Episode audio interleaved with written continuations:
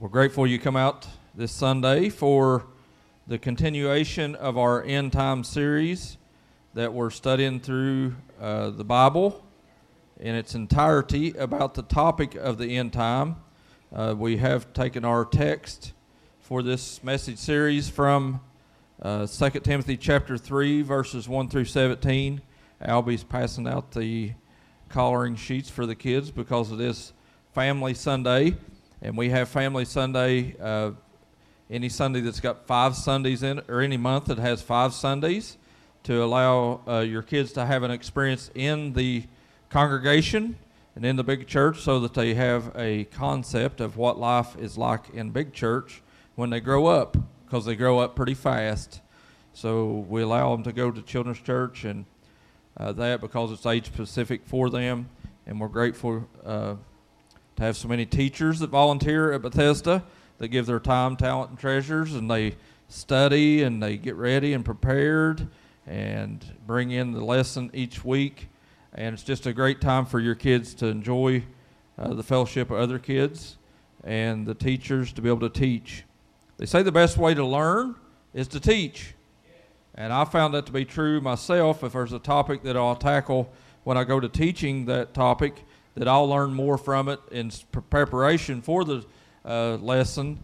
And I'm sure our teachers do the same thing. So it's even a good way to learn. So if you want to learn, you can see Dusty or Albie about uh, if you're interested in teaching. Uh, they'd be grateful to have you on the team, but there is a process you have to go through, and we do background checks and all different kinds of things to protect the children. And it's a great way to get involved in your church, and we would love for you to do that if you're interested.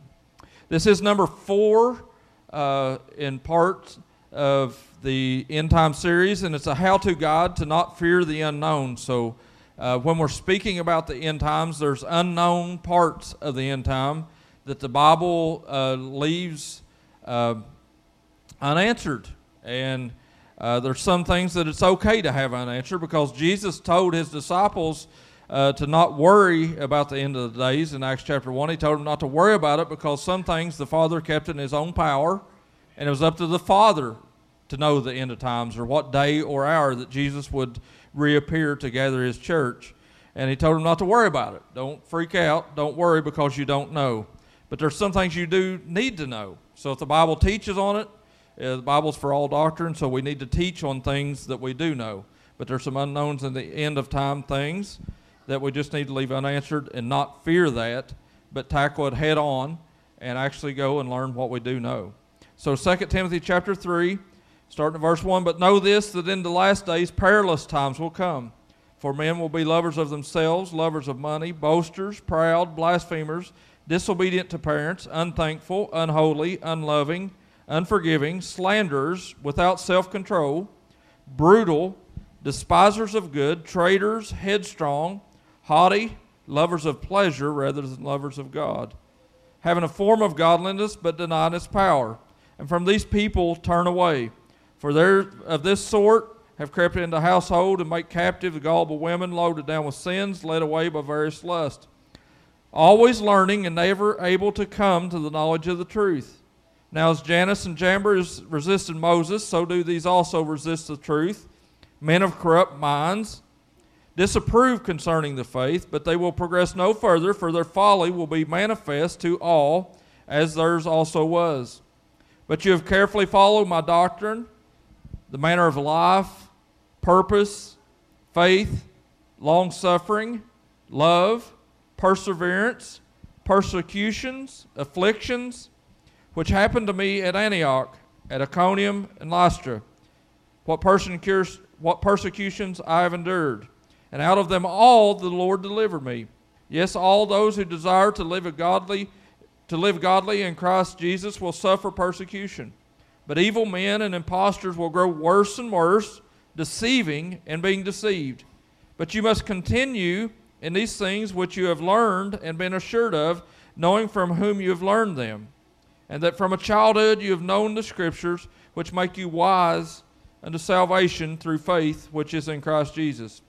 All scripture is given by inspiration of God and is profitable for doctrine, for reproof, for correction, for instruction in righteousness, that the man of God may be complete, thoroughly equipped for every good work. Let us pray. Father, we thank you for this day. Lord, we rejoice in the joy of our salvation. God, we pray today that you would open our minds and open our hearts to understand these end time things. And Lord, we would have a knowledge. And Lord, that we would know what your word says concerning these things. But Lord, most of all, help it apply in some way, shape, or form to our life that we live here, that we're living now. Help us to occupy till you come. In Jesus' name I pray. And everyone says, Amen. So the end times God that we're looking into the fear, not fear of the unknown, because some people, when they think about end times, it's kind of a, a scary subject that they tackle, and as they look into it, it's got this uh, connotation about it that they just allow it to bring fear automatically with that topic. But we need not fear the end of times because we know the salvation that we have because of Jesus Christ. And if we look through these uh, parts of this, that week one, we looked into how to prepare to be ra- rapture ready as a church because Jesus told the apostles and the disciples in Acts chapter 1 that he, was, he would go away. Or in John chapter 14, he said he'd go away and prepare a place for us that he would come back and receive us unto himself.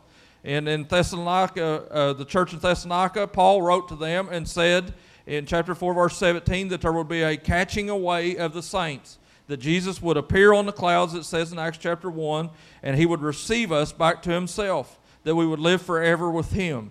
So if you expect to be uh, ready for the rapture, you got to give your life to Jesus Christ and allow him to be the Lord of your life, and you'll be rapture ready. That means when Jesus does come back, you're going to go to heaven with him. But we also know that in saying that, if Jesus comes and takes the church and all the Christians, that at that moment, when the rapture happens that the world is going to be a different place because there will be no Christians left here on this earth. There will be no place or no one to call upon whenever you need prayer because the Christians are being gone. And it's going to bring about a different way of life uh, after that rapture moment. But in that rapture, we need to understand that when it happens, that it's going to be an instant to be ready, uh, Matthew chapter 24, Jesus taught his disciples of what that was going to look like and told them to be ready because you don't know the day or hour that the Lord is coming. He told him that. You won't know that. And even into Matthew chapter 25, the parable of the ten virgins, he tells them to be ready, to be wise, to have the Spirit of God in your life, to be ready and prepared for when Jesus comes. So that rapture is going to happen. Look at your neighbor and say, The rapture will happen. I just don't know when. Amen. I don't know when that's going to happen. Only the Father knows that. If Jesus don't know it, I sure won't know it. And that's okay. I don't fear that. All we need to know is to be prepared. Uh, week two, we talked about how to study the Bible and how to study the end times, that you let Scripture interpret Scripture, and you need the mouth of two or three witnesses to, to believe something or allow a doctrine to be a part of your life. And Paul even says here in, in Timothy that, you know, that uh, he thanked Timothy that he uh, carefully followed the doctrine that Paul taught. And how important it is to have a doctrine that we study and we look into. And how to study the Bible. And reason we need to know how to study is because if we're going to talk about a world with no Christians or a world where that no church is set up, or established and the Holy Spirit is taken out of the earth, then what's that going to look like? And how long is that going to be to study the end times? How long of a time do we know? Does the Bible speak about it? And we decided, yes, it does, because it says in Revelations chapter 7, verse 14, that there will be a great tribulation. It's a period of great tribulation. So if we let Scripture interpret Scripture, then we jump back to Daniel chapter 12 and that whole Daniel chapter 12, Daniel the prophet in the Old Testament lies out and spells out what the end of times and what that tribulation is going to be like. And he says that there's a number of days, that it's seven years in, in its entirety, but also that it's broken two different sections or two different parts. And how that the first part, these type of things are going to happen, and the second part, these type of things are going to happen. So the tribulation is going to last seven years. So whenever the rapture happens, about seven years will be of tribulation. And it's going to be bad times. No Christians, no prayers, no church. just living. We need to know how to study.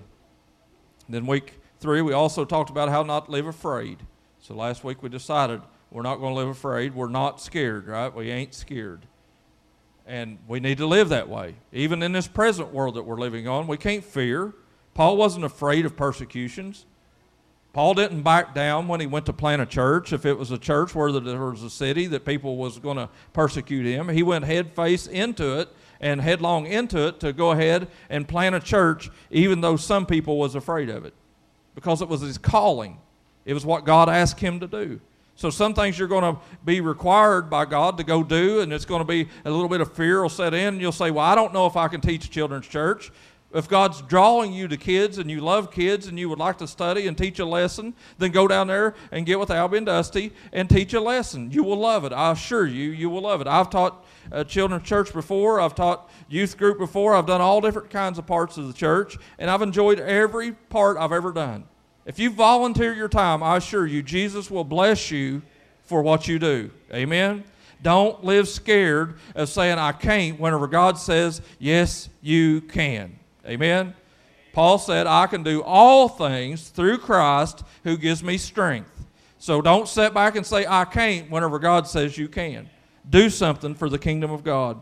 But last week we talked about how that the second half of that three and a half years is going to be tribulation times two, that it's going to be bad. It's where the Antichrist, Antichrist is actually revealed, and he's going to have dominion over the earth, and he's going to have all kinds of things that he does, and his purpose, and it's where the devil has the power to do things. He's going to have it to rain and not rain. He's going to have uh, power over everything in the world, and it's going to be a trying time. You don't want to live through the tribulation. You want to be rapture ready. And in the doctrine that we teach, it's the imminent return of Christ. It means it can happen at any moment. Don't put off being ready to be go with Jesus in the rapture. Get ready now because you don't know when that's going to happen. There's an imminent return, and he can return whenever God tells him to. Just be ready. So, we've talked about that tribulation period, but there's also one other thing that I have to uh, touch on in the tribulation's part, and that's where we're at today. And we're still going to be in the tribulation time frame, so in that seven-year period. And I don't know exactly when this occurs because the Bible don't really tell you where this occurs in that seven-year period. But we'll look and we'll study it, and we'll know that it's going to happen during that time. So today I want to teach you how to resist. How to resist. Look at your neighbor and say, You need to learn how to resist.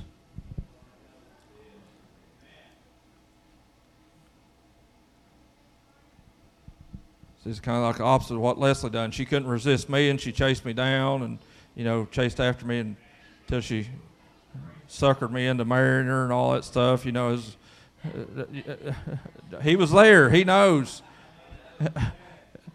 he couldn't wait to get rid of you.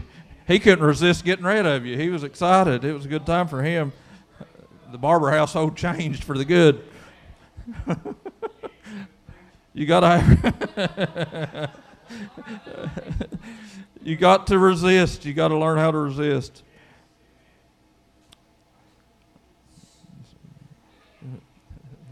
Mr. Darling sat back there and saying she couldn't resist me either. He's, he's Kimmy.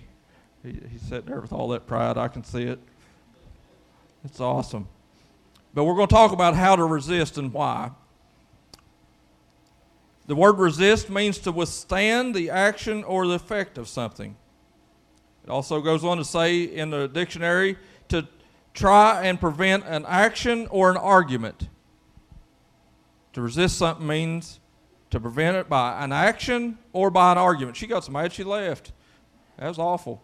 Oh, and she couldn't resist. She couldn't resist leaving. She's turned the fans on. Maybe that's maybe that'll be better. Awesome. Yeah, we're good. We're good. She's helping the church, giving her time, talent, and treasure. So, some people enjoy arguing. Amen. How many know somebody that loves to argue? Don't say nothing if it's somebody sitting beside of you, you'll get in trouble. Then you'll cause an argument. And I don't want to cause arguments on the way home from church today. I'm trying to prevent you from these things. So you need to prevent those arguments. And sometimes you can do it by an argument. And to argue doesn't mean scream and yell and holler and all that. It can be a part of it, but to have an argument about something is basically your opinion or your study of something to prove the other person wrong. So you can have an argument without screaming. Amen?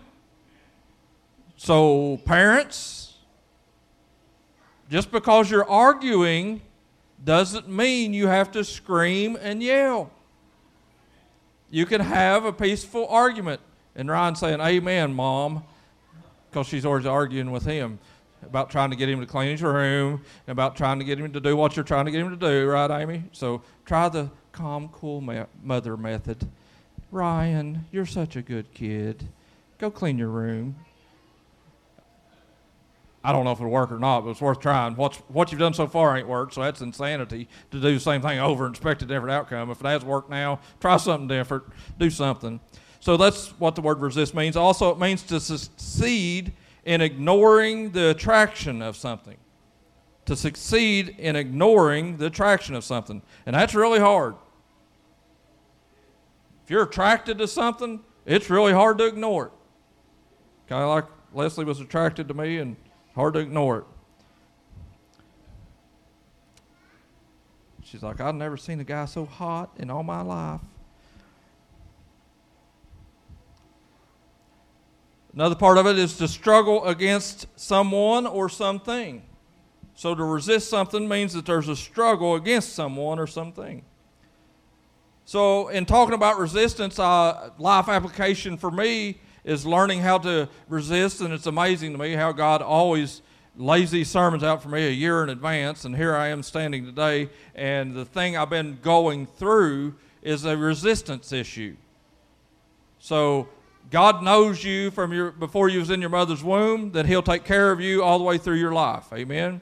And if He's preparing me for sermons, then He'll have my life to be something that I'm going through during the summer sermon that I'm studying about of whatever I'm dealing with. So I'm dealing with a resistance issue right now. That there's some things I have to resist. And it's a continual thing, and resistance is for everybody. There's nobody in this room that has a perfect life that you don't have anything that you don't have to resist.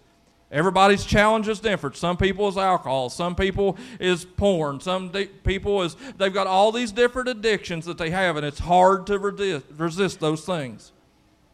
But in resisting, the power to overcome it.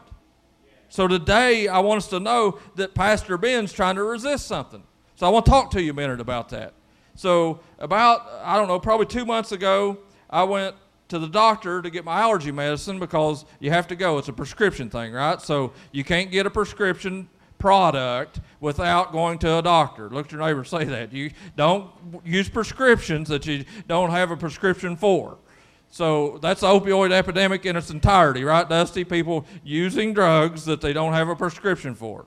If you got a prescription for it, then if you go to your uh, workplace uh, Chris, we go to workplace, and if you go and take a drug test, and if, if you have some prescription in your body, they'll send you a letter and they'll say, Do you have a written prescription for this product to be in your body? And if you write and give them that prescription that the doctor gave you, then it gets you out of the drug test. But if you don't have a prescription, then they say that's a failed drug test, and now you can't go to work. It happens. But I needed this prescription for my allergy medicine. So I go to the doctor, and I it's up in Ironton. I stop there. It's easy on the way home, and I just wheel in there, and you know, and I go in and I sit there at the doctor's office, and and it's uh, waiting and all that, you know, and sitting there and everybody coughing and sneezing and all that around the waiting room. It's like I don't even like being in a doctor's office. I don't like going to the doctor. Sorry, Donna. She works in healthcare and she makes her living off of that, but more power to everybody that goes. And they do help people survive and live that wouldn't if they don't do a heart cath. I understand. So serious issues, go to the doctor. It's not a problem. But I don't like going, so I don't go. But I walked in there and she said, "Okay, I'm going to write you a pre- prescription that you always get every year, and I'm going to go ahead and extend it for another year for your allergy medicine. But this time you have to go get blood work. Like I don't like people poking on me with no needle." I ain't all about that. You know what I'm saying? I don't, I don't like that. I resist that pretty well. I don't want anybody poking on me. But she said, Well, you have to this time. because it's a well care visit. Okay, you're the doctor.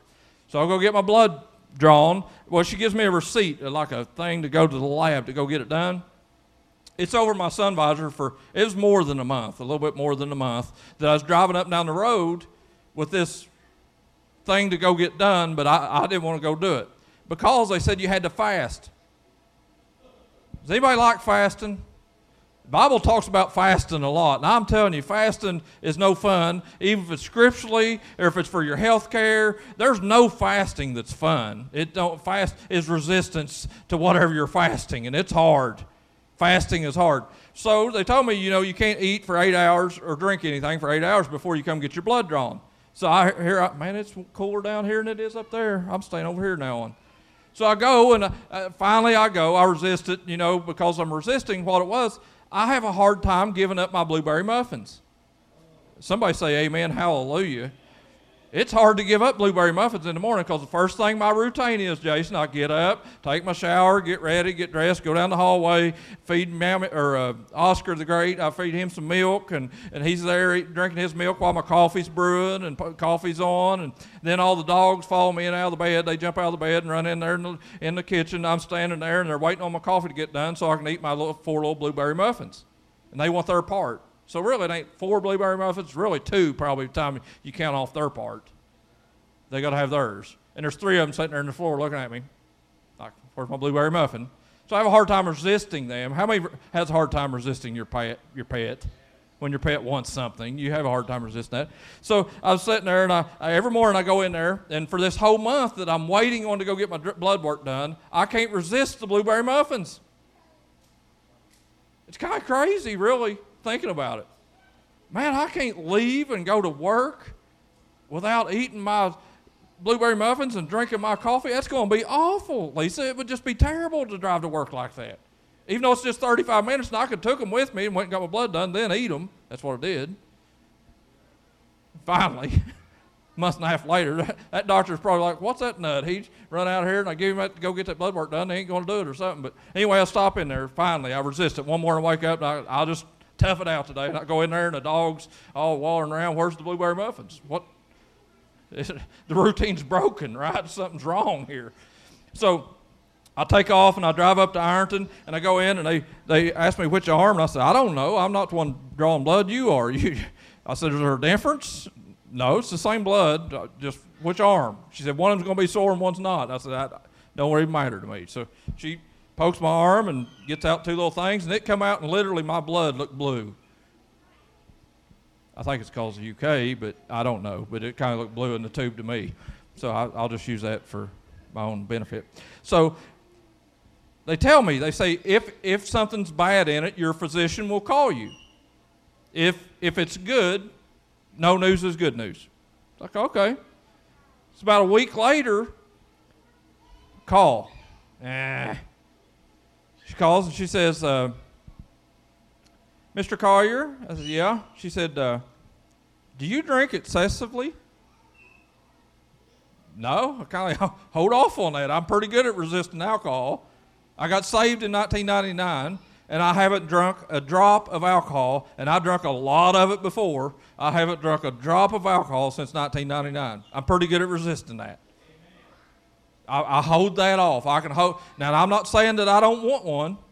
If I'm around somebody that's drinking something and I can just smell it and I can taste it right now just talking about it, I can literally taste like a Bud Light on my lips. Right? Uh, it, it tasted pretty good. But I've resisted that because of my spiritual desire to put that off because I want to live a godly life in this present world, which Bible teaches. So I said, "No, ma'am, I don't. I don't drink. I haven't drunk for 20 years."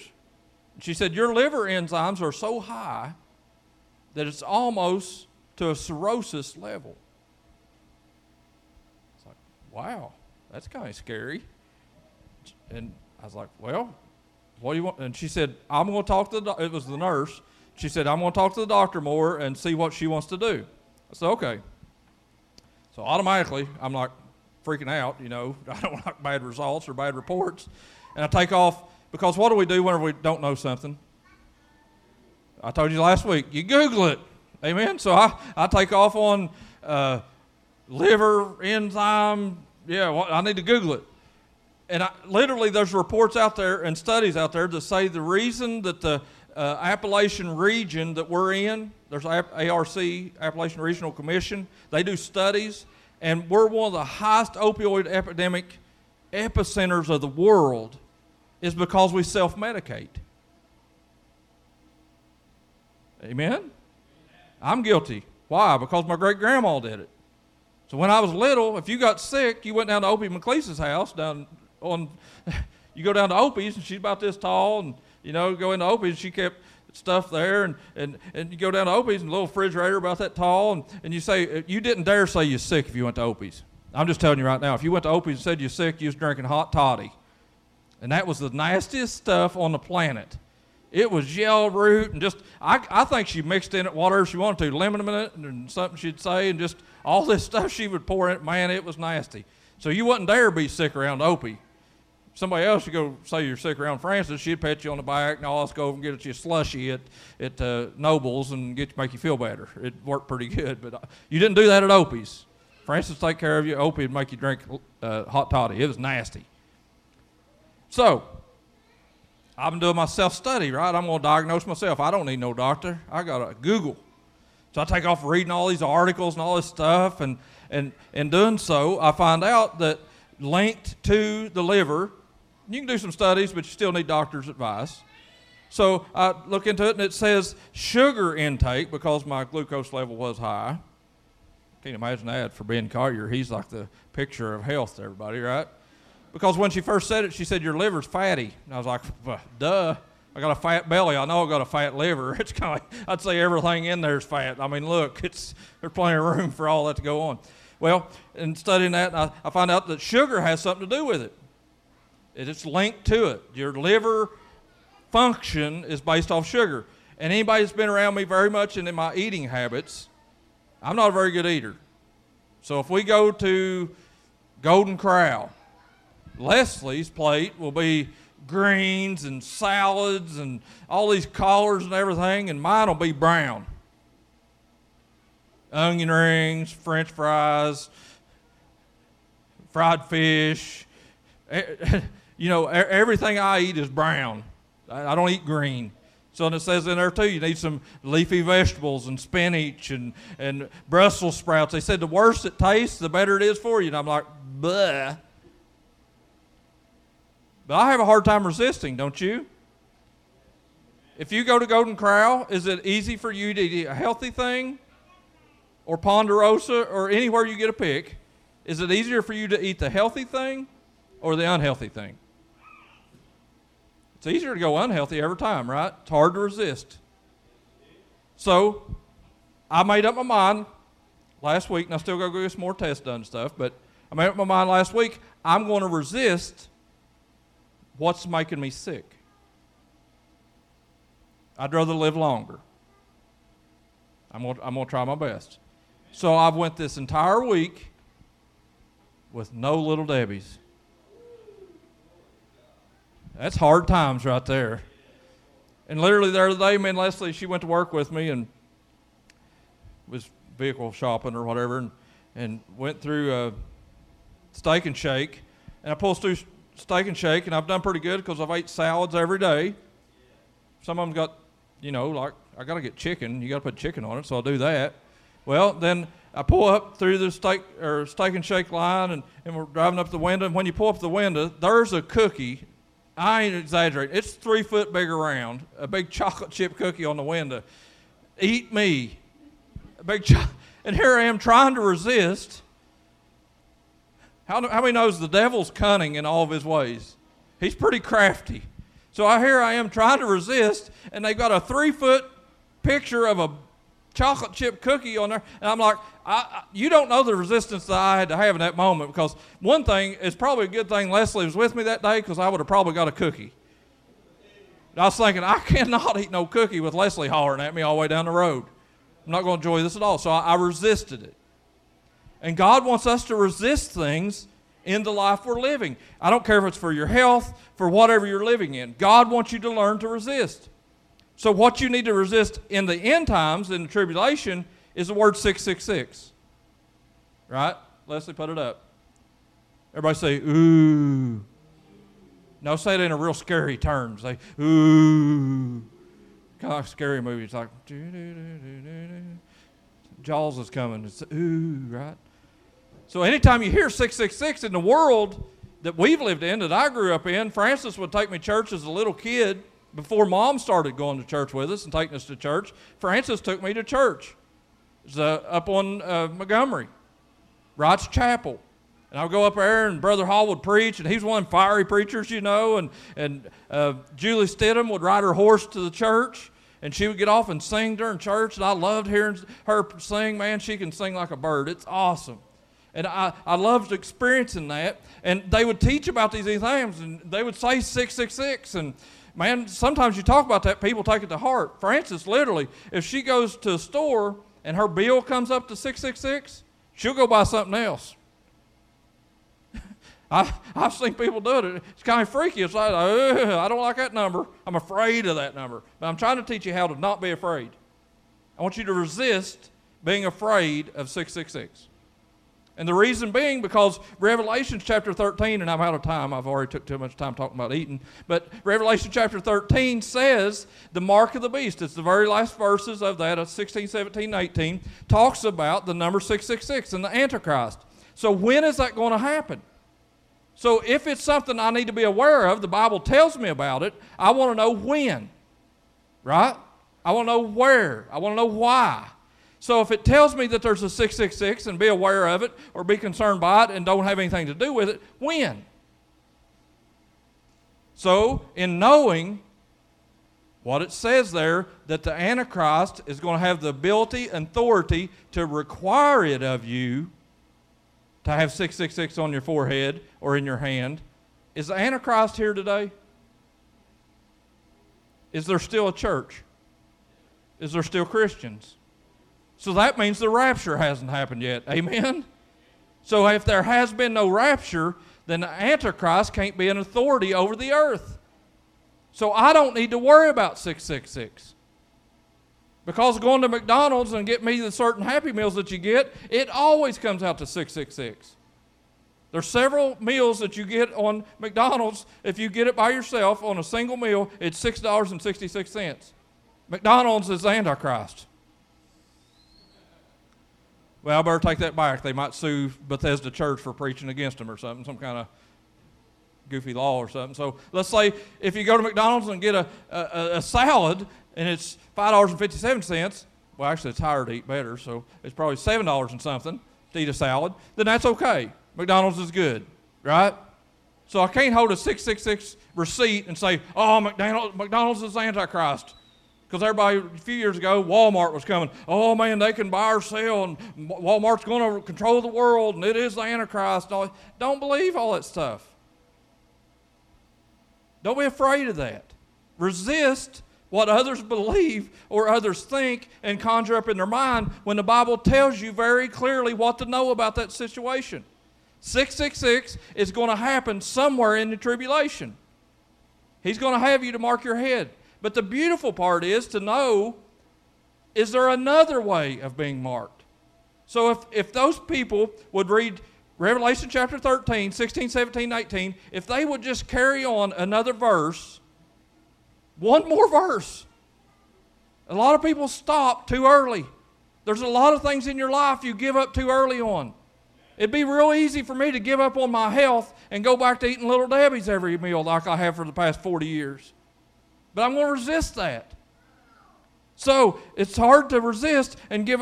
We used to giving up early, but in Revelation chapter 14, verse 1, it says there's a group of people that will be marked by God. Sure, the devil is going to mark his people during the tribulation, but also God is going to mark his people during the tribulation.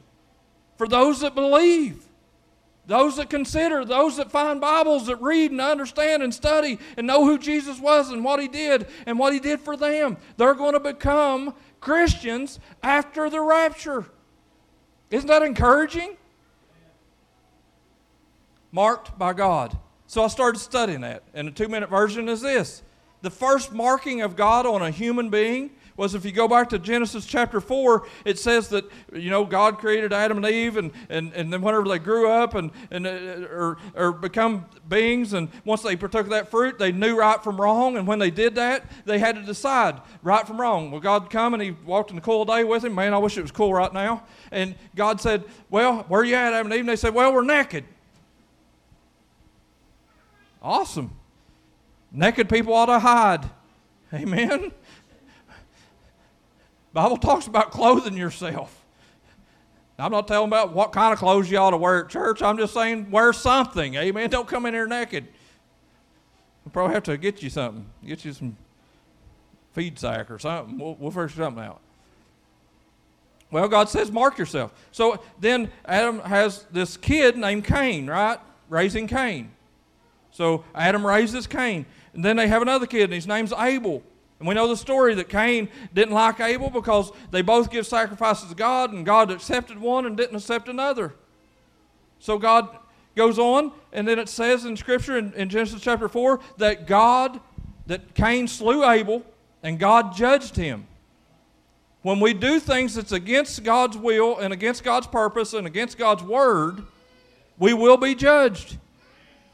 So it says that as this judgment happened, God and come and talked to Cain, and he told Cain, "Take care of your family, take care of your uh, household." Uh, Cain said, "I'm a brother's keeper." Yes, you are.